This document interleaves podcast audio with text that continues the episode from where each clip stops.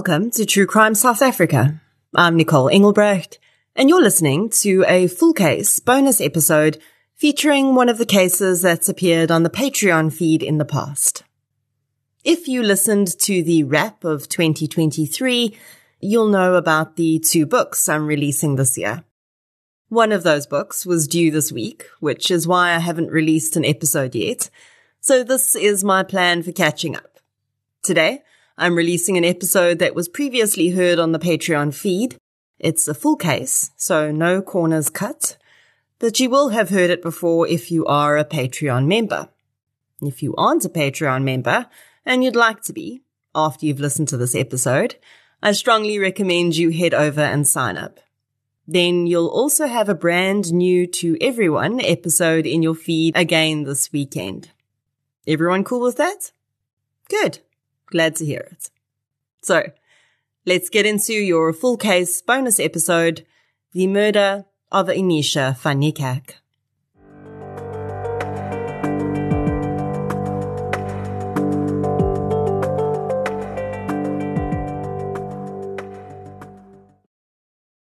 This episode is sponsored by the So What podcast. If I say Ruda Landman, I'm pretty sure that for most South Africans, the carte blanche music and Sunday nights come to mind. For years, Ruda was, along with her colleagues at Carte Blanche, the source of hot topic reporting and important insights. And just because she's no longer on the show doesn't mean that incredible journalistic brain has stopped assessing the world in its unique way. Considering her husband, JP, is a political economic analyst, I'm pretty sure the big issue delving continues to this day in the Landman home. Imagine what that dinner table conversation is like. Well, the Landmans thought that their dinner table conversations were pretty interesting too. So they started recording them. And now it's a podcast. Here's Ruda to tell you more about the So What podcast. Hello. I am Ruda Landman, host of the So What podcast, in which political economic analyst JP Landman takes a deep dive into one South African issue at a time. Whether it's load shedding, corruption, politics, economics, foreign policy, or anything in between, this is where you will find facts and insights to make informed decisions. The So What podcast, published monthly on all major platforms.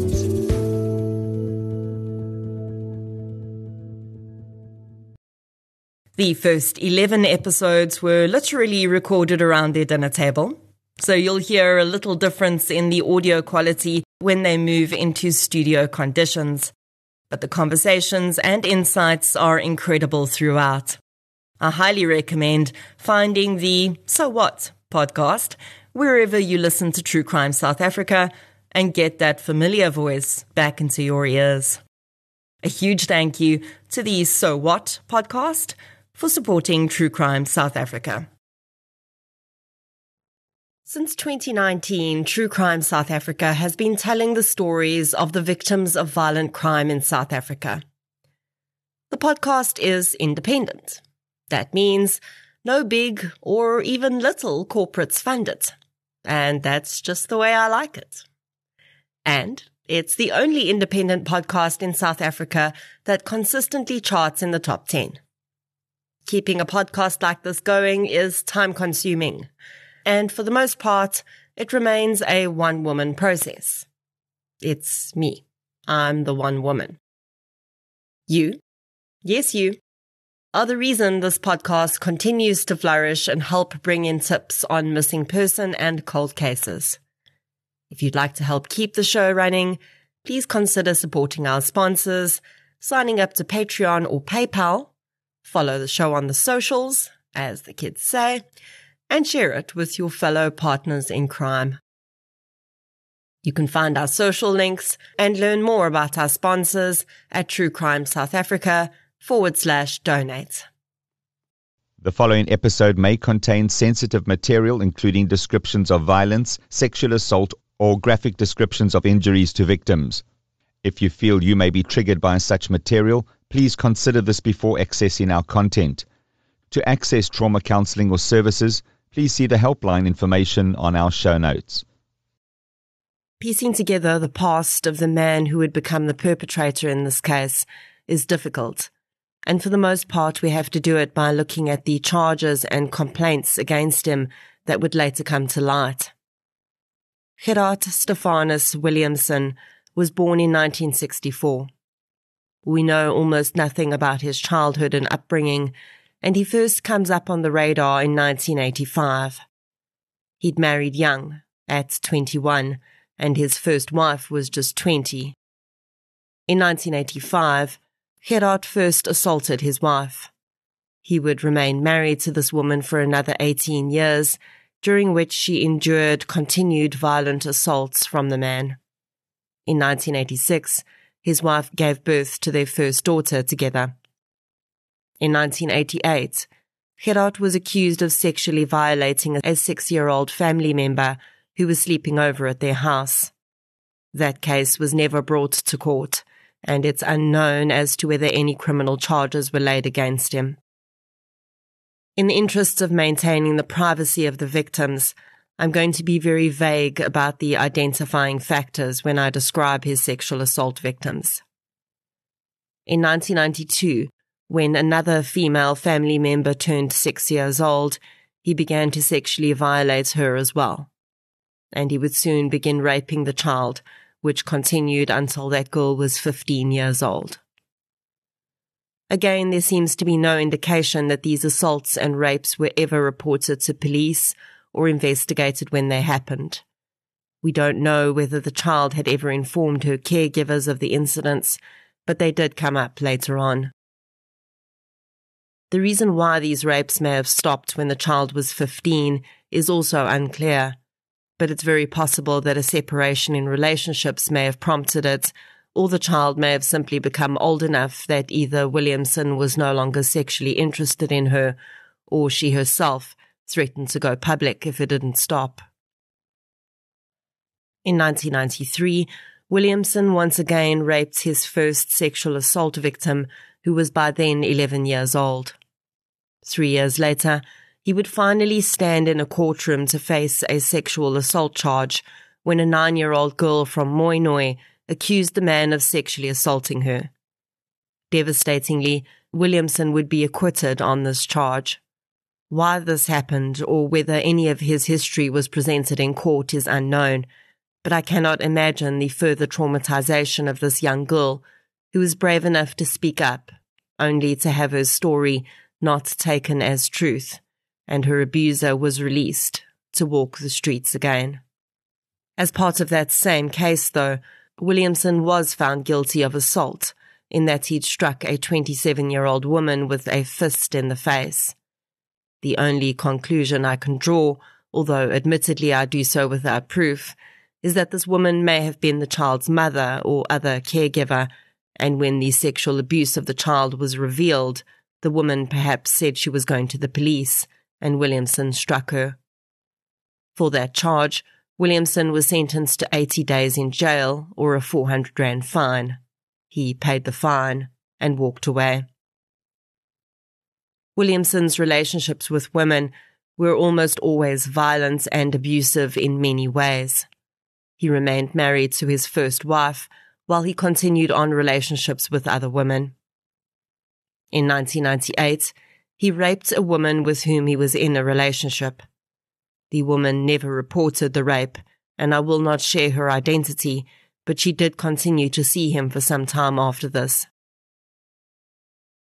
Rape within the confines of a relationship is one of the most difficult for a victim to comprehend. Many still hold the mistaken belief that rape cannot occur within the confines of a relationship, and of course, that is entirely untrue. Consent for any sexual act cannot be assumed because a person has agreed to be in a relationship with you, and no person holds the rights to any sexual favor from their partner simply because they are married, engaged, or in a committed relationship. Marital rape was only actually officially made illegal in South Africa in the year 2000 when the Domestic Relations Act was passed, and it remains a topic that is deeply impacted by societal beliefs and religious stigma. when this rape is also part of a wider abusive pattern within the relationship, it becomes all the more difficult for a raped partner to come forward as coercion and control so deeply impact their decision making processes.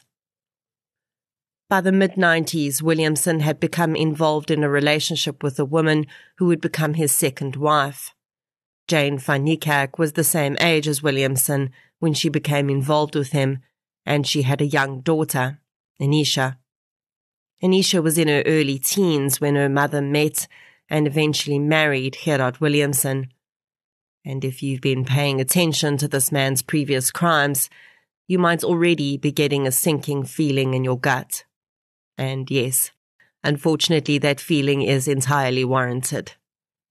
Except that with Jane and her daughter Anisha, he would take his horrific actions further than he ever had before.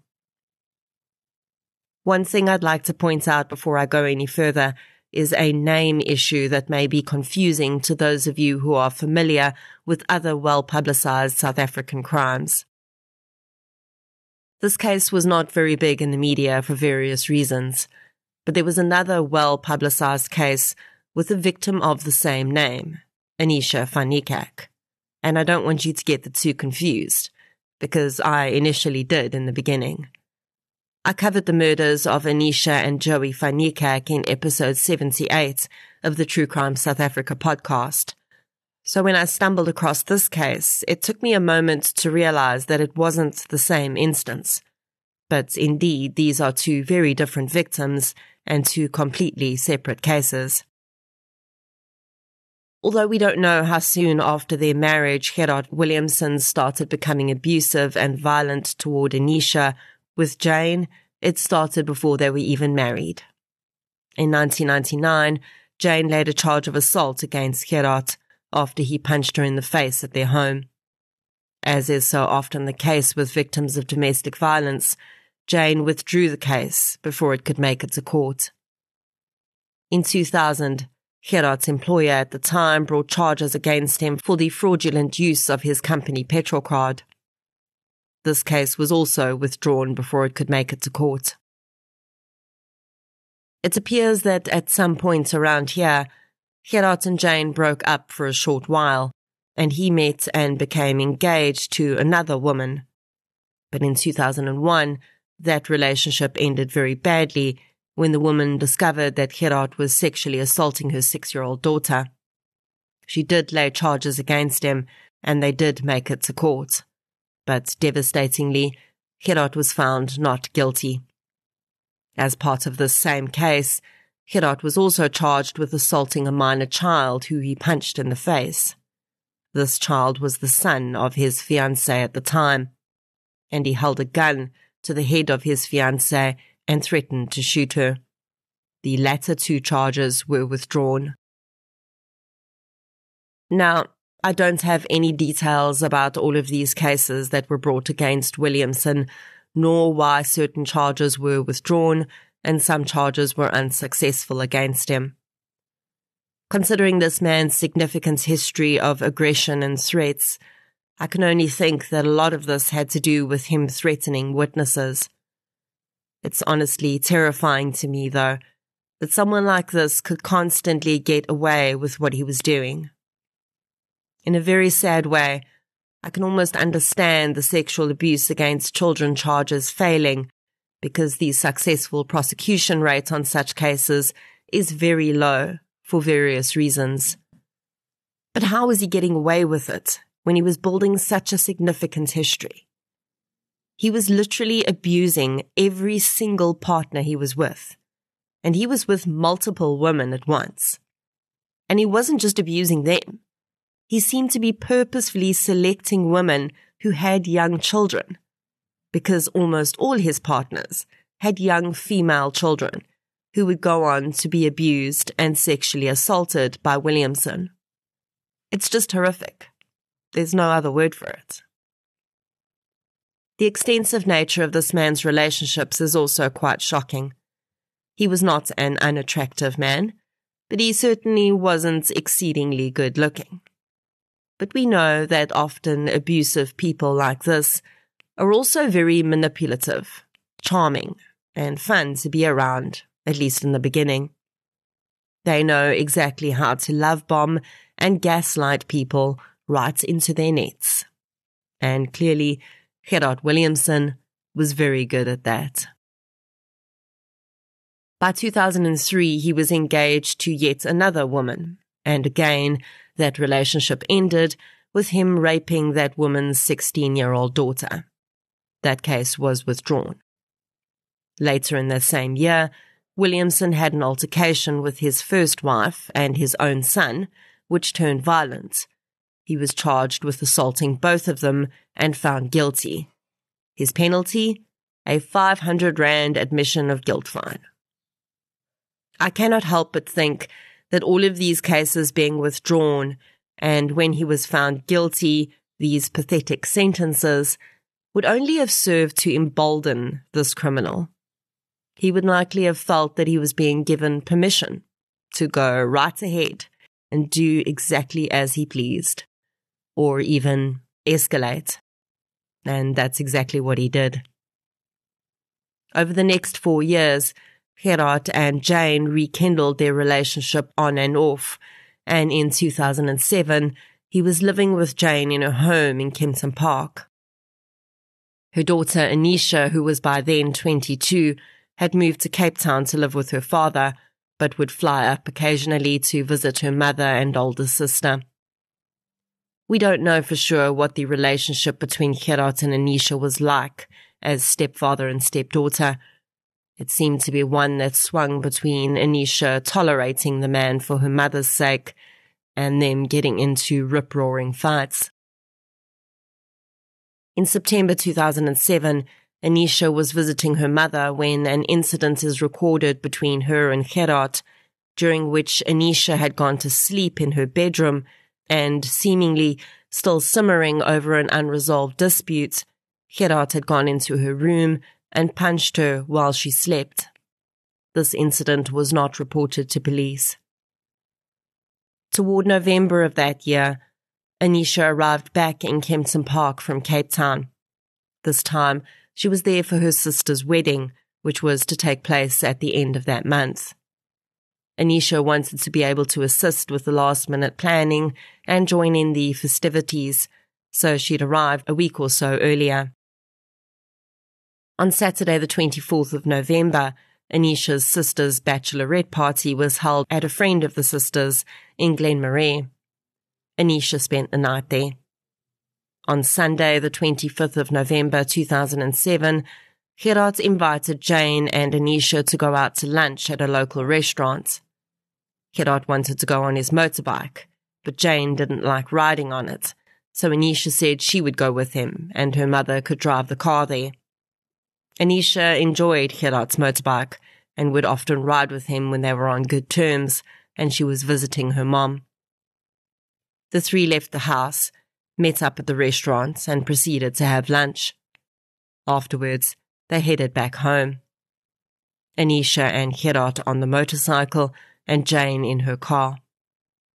When Jane arrived home, she was surprised to find that her husband and daughter weren't back yet.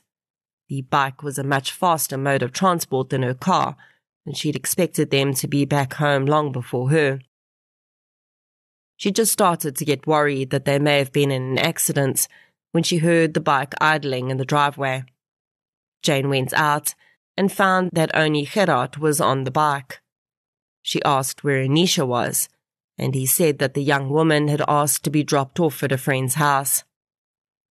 Jane was confused as Anisha hadn't mentioned anything about going to a friend. But at 22, Anisha could do what she liked so Jane thought nothing more of it. As the day wore on, though, she heard nothing from her daughter, and then night fell, and the young woman still wasn't home. Something started to niggle at Jane. Anisha hadn't taken any of her belongings with her when they went for lunch. She didn't have any bank cards or money or even her cell phone. It was all still sitting in the guest room. And Jane began to worry that if something happened, her daughter would have no way of getting back to the house. Jane raised these concerns with Gerard, who dismissed them, telling her that Anisha was an adult and she could take care of herself. Jane asked Gerard where he dropped Anisha off, and he said she'd asked him to pull over at the corner of two streets in Glenmarais, Kempton Park. He'd done so. She'd gotten off, given her helmet back, and walked away. The street corner was about two blocks away from the friend's house that she'd been at the night before. Jane was now a little annoyed that her husband hadn't even bothered to ensure her daughter had gotten safely into her friend's house. But she was likely not willing to stir up Gerard's temper either, so she let it go for the time being. Later that evening, Jane called the friend who she believed Anisha was with and asked to speak to her daughter. The woman said Anisha wasn't there, and she hadn't seen her since Saturday. Now, Jane was utterly confused. Who else could Anisha have been headed to if she wasn't going to that house? After a few more phone calls to friends and family members, no one had seen Anisha. And a growing sense of unease was building in the mother. Jane slept fitfully that night, constantly waking up when she heard noises she thought might be Anisha returning home. At one point, she fell into a deeper sleep for a while and woke to the headlights of a vehicle and the sound of Gerard's 4x4 bakkie engine being turned off in the driveway. When he came into the bedroom, he seemed annoyed to see her awake. Jane asked him where he'd been, and he said he'd gone to look for Anisha, because he was also worried about her. Jane accepted this, but found it impossible to fall asleep again that night. Instead, she whiled away the hours, having already decided to report her daughter missing as soon as daylight broke. On the morning of Monday, the 26th of November, despite Gerard telling her that she was acting crazy and there was no need to jump to conclusions, Jane got in her car and drove to the police station in Kempton Park. There, she reported her daughter as missing. The missing persons case was assigned to Inspector Figizolo, and Anisha's photograph was circulated to local missing person organizations, including the Pink Ladies, who created and distributed flyers in an attempt to locate the young woman. Now, we don't have much information about this part of the investigation, and there may well have been a fast and thorough search done for the young woman. But from what I've seen in other cases where people in their teens or early 20s go missing, the immediate thought is that they're out partying and they'll be back. And I can't see that police would have thought any difference about Anisha. Her stepfather had said she'd gone to see friends. She was in Kempton Park from Cape Town and likely hadn't seen her friends for some time, so it may have been fair for police to assume that she'd gotten caught up in the celebrations of reunion and forgotten to let her mom know. That may have been plausible, at least for the first day or so. But Jane knew better. She didn't believe that her daughter would abandon all the plans she'd made with her sister for her wedding preparations. What made it worse was that they'd been unable to identify any other friends that Anisha might have had living in the Glenmarais area. Why would she have asked to be dropped off on a street corner and not at a house? In checking her cell phone, it also didn't appear that she'd had any communications with, with anyone in Kempton Park since she'd arrived. So why would she randomly pitch up at someone's house on a Sunday afternoon? It just didn't make sense. As the days started to pass without any word from Anisha, all her mother could hope was that the young woman would at least arrive at her sister's wedding. If she'd gone off on some uncharacteristic bender, everyone knew that she would not miss the wedding for anything in the world. As the 1st of December and the wedding day arrived, everyone held their breath in anticipation of Anisha's arrival. She would come rushing through the door muttering apologies, looking as beautiful as ever, and ask if her dress was there. But the ceremony came and went, and then the reception. and there was no sign of Anisha. What should have been one of the most joyous days of her sister's life was now marred by the knowledge that Anisha was not okay. Because if she was, she would have been there.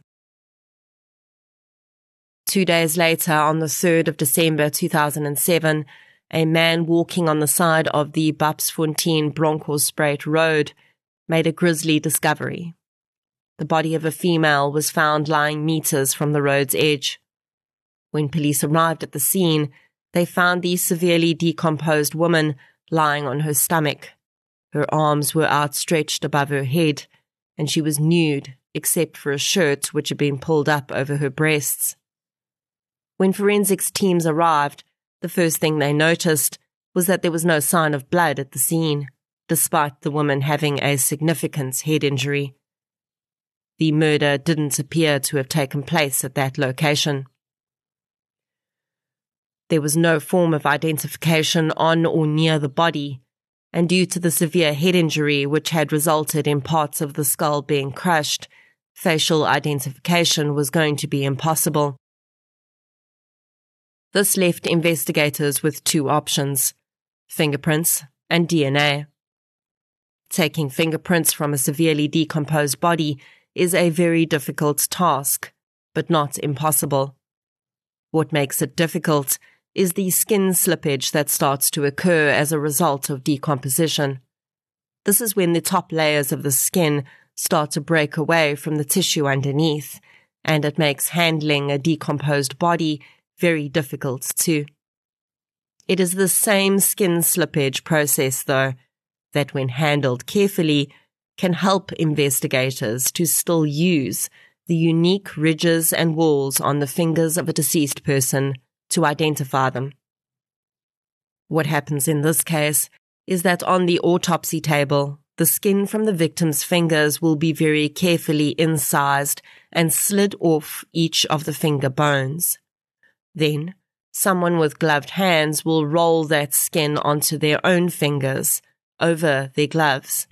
And if all goes well, you have reconstituted the deceased person's fingerprints.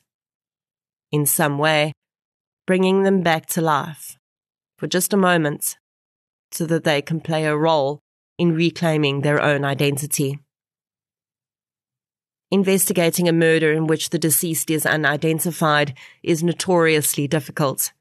In fact, for the most part, such cases are only solved when they're part of a series that can be identified and similar fact evidence can be used to prove that all victims, regardless of whether identity is known or not, were killed by the same individual. It is for this reason that investigators knew that if they wanted to find out who had caused this woman to be laying deceased in the bushes, they would have to first find her name. This is also vitally important because murders are so often committed by someone known to the individual. So an unidentified victim essentially means the pool of suspects is anyone in the province at the time, clearly not viable for solving crimes. The way the woman's body had been left nude from the waist down and with her shirt pushed up over her breasts clearly told investigators that there was a sexual motive to this murder. Another clue discovered at the scene was a pair of Ray-Ban sunglasses which was lying in the dirt less than a meter from the body. Of course, one of the first things to check was any missing person reports that had been filed, which might match the description of the body they'd found. At that point, they were able to tell from a small amount of hair left on the body that it was a white female, and they could estimate her age range to a pretty wide bracket. The most likely match to this description was a missing persons report filed on the 26th of November for Anisha van Niekerk.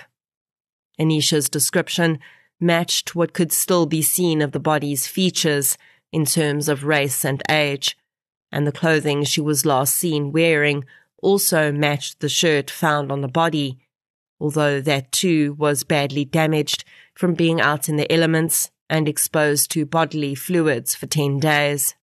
Investigators requested Anisha's fingerprints from Home Affairs records and compared them to the fingerprints obtained from the body by the method I described earlier.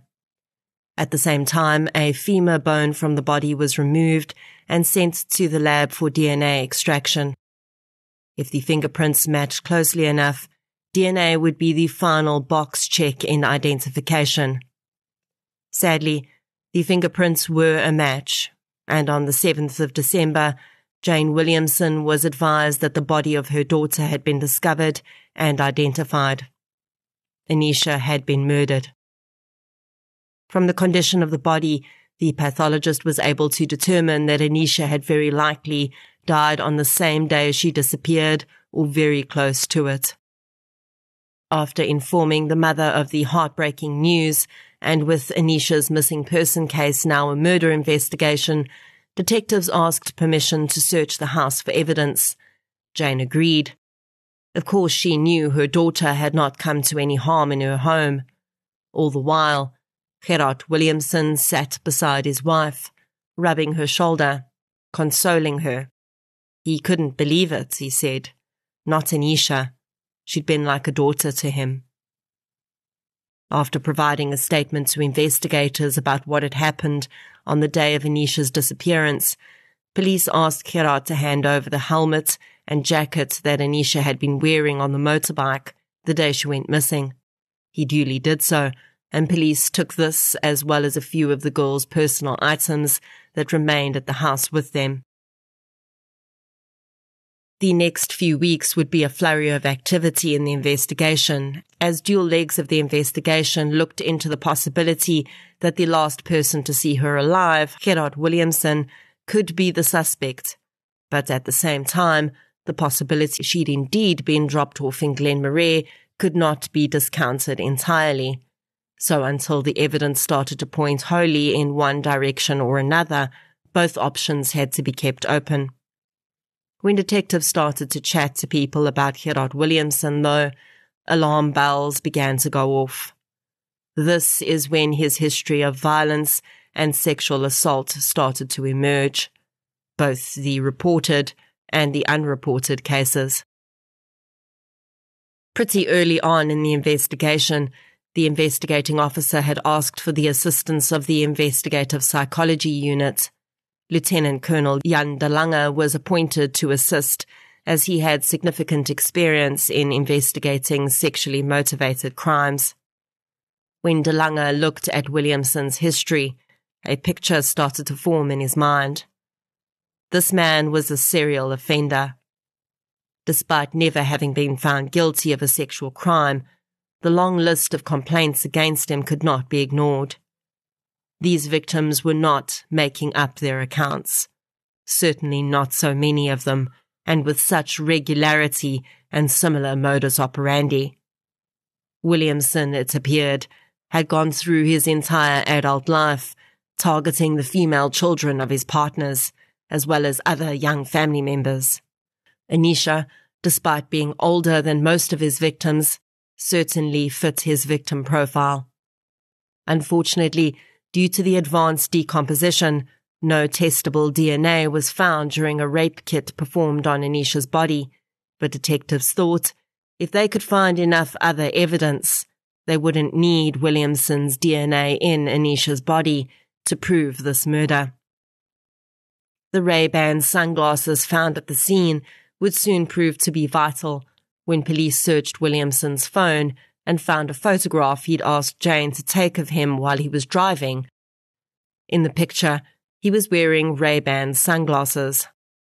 When they questioned Jane Williamson, she said that her husband had owned sunglasses like the one they'd showed her in the evidence packet, and that she hadn't seen them since Anisha had disappeared. In some really great detective work, police were able to use facial recognition technology software to compare the sunglasses they'd found at the scene to the ones in the photograph of Gerard Williamson. Using several distinct characteristics of the sunglasses in question, police were able to conclusively show that these were the same sunglasses that Williamson had owned. Then came the final nail in Williamson's coffin.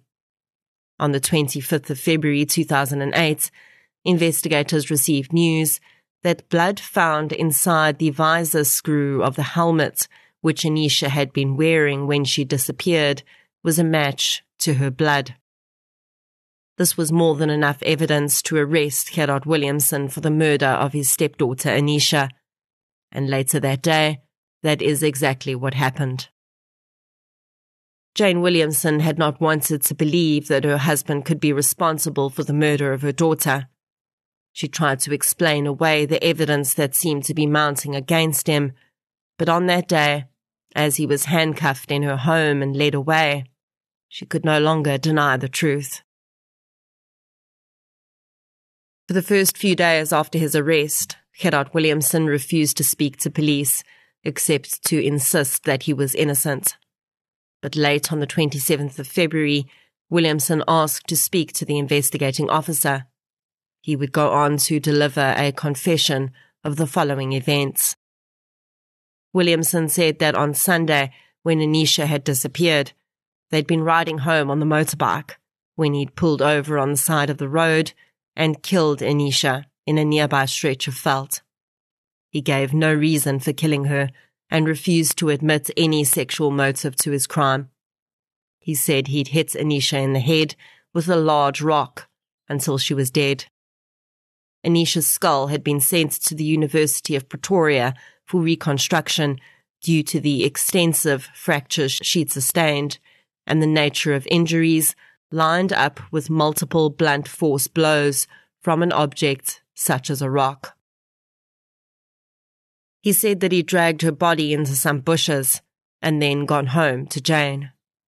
He confirmed that that night, when Jane had said he'd woken up and gone out, and he'd claimed he'd been looking for Anisha, he'd actually gone back to collect her body and deposit it in an area closer to Glenmarais to try and match up with his story. He didn't want her body to be found on the route he would have taken home from the restaurant. He dumped Anisha's body in the spot where it was later found. He claimed that she'd been fully clothed when he'd left her there, but he'd gone back a few days after he'd killed her and retrieved her clothing, which he then burned in a braai at Jane's home. The next day, Williamson, accompanied by a detective not linked to the case, had pointed out all of the scenes related to the murder and signed a confession in front of a magistrate. Jane Williamson was informed that her husband had confessed to the murder, and she broke down and had to be hospitalized. Detectives were grateful that they would now be able to secure justice for Anisha, and with the wealth of evidence, even if Gerard eventually ended up retracting his confession, as so many do, they would undoubtedly still be able to prove his guilt in a court of law. But Gerard Williamson had decided otherwise. On the morning of the 29th of February 2008, police officials and the holding cell cook walked into the holding cells at Welbekend police station to serve those being held there their breakfast. They found Gerard Williamson hanging from the bars on his window. He was dead. Williamson had torn a handle from a sports bag that was in the cell with him, climbed up onto the bed, used a pile of blankets to stand on, tied the end of the handle to the bars on the window, and ended his life. Anisha's family was given the news later that day. They would never see justice done for Anisha, but they also did not have to sit through a trial and one day fight Williamson's parole. It's frustrating to think that Gerard Williamson could have been stopped before he escalated to murder, but honestly, this is not an uncommon situation. The world over, these types of habitually violent offenders will go through their entire lives, assaulting and abusing, and either continually get themselves out of these situations, or for whatever reason, the law doesn't catch up with them. But even if Williamson had been found guilty on one of the sexual abuse charges against him, it's unlikely he would have seen any significant jail sentence for his early crimes. In the UK, they've acknowledged that a person's history of complaints must be taken into account by police officers when assessing the risk of a domestic violence situation. But this is a discretionary policy, and still, to this day, people like Gerard Williamson continue to commit crimes around the world because cases are viewed in isolation rather than with the history behind it. As far as we know, this is the first time Williamson committed murder. I don't think there is any doubt that he raped Anisha and that her death was a direct result of this. She was far older and more likely to fight back, and also to be believed if she went to police. But this was not a crime of desperation. Williamson was extremely calculated about how he carried out this crime, and he had to have known that Anisha would not give in to his advances when he pulled over on the side of the road that day. I don't know exactly what was going through his head, but maybe he planned to kill her all along. His partial confession, in my opinion, was a slap in the face. He may have at least provided confirmation to his still disbelieving wife, but he didn't have the courage to say why, nor to admit that he'd raped Anisha. So now her mother and siblings have to live with not understanding what was going through this man's head when he did this terrible thing. I'm never one to call suicide cowardly. I don't believe in other situations it is that at all. I believe the act of ending one's own life is often the only course of action a person sees as right for them at that time. In this case, though, Williamson knew very well that he was exposed. His run as an untouched sex offender and abuser was over. And rather than face the consequences and his victim's family in a court of law and risk having his entire history presented to the public, he decided he was going to take that one last act of control and exit on his own terms. Anisha van Niekerk was an absolutely gorgeous young woman. Her smiling face beams out from photographs, and you can almost hear her laughter echoing from that moment in time. There are many survivors of Williamson's crimes. One woman commented on a blog post that the man had raped her when she was a child. She said that her mother knew about the rape and did nothing to protect her. Silence within families about sexual abuse is a dangerous thing. Often a child will be unable to speak about the abuse they've endured because of the grooming process. But just as often they do speak up, and the family decides it's better to deal with the matter without police. Often they will make it the responsibility of the children in the family to protect themselves. Don't be alone in the same room with Uncle so and so, okay? That woman that commented on that blog felt betrayed. She felt like, as a small child, she was put in the position of protecting herself against a predator. And I have no doubt that she considered the fact that if circumstances had been just slightly different, she too may have lost her life. Perhaps in a way, it's fitting that Gerard Williamson has been removed from society permanently. At the very least, he can't hurt anyone else. For Anisha, though, that came too late. Domestic violence doesn't always look like a battered and bruised partner. As we've seen in far too many cases, very often domestic violence is turned on the family of the partner, including their children. Really, there's no simple solution to this, except to say that as family members of survivors of sexual abuse and domestic violence, we cannot remain silent. We cannot allow our families to protect offenders by conceding to the we'll handle this inside the family idea. Because when you handle it inside the family, people continue to be abused, and sometimes innocent people die. Of course, there were those who went outside of the family and reported the crimes committed against them, and they were let down by the system. So you never really know which way it's going to go. But one thing is for sure silence protects predators, not victims. Rest gently, Anisha.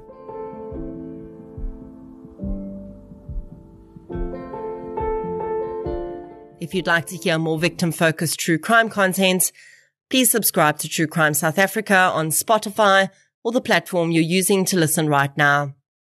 If you're looking for something still related to real life stories, but often with a more positive slant, you can check out my new podcast series, I Live Through This. You can follow both podcasts on social media. We're on Facebook, Twitter, and Instagram. I'll be back next week with another episode. Until then, thank you for your support, and I'll chat to you soon.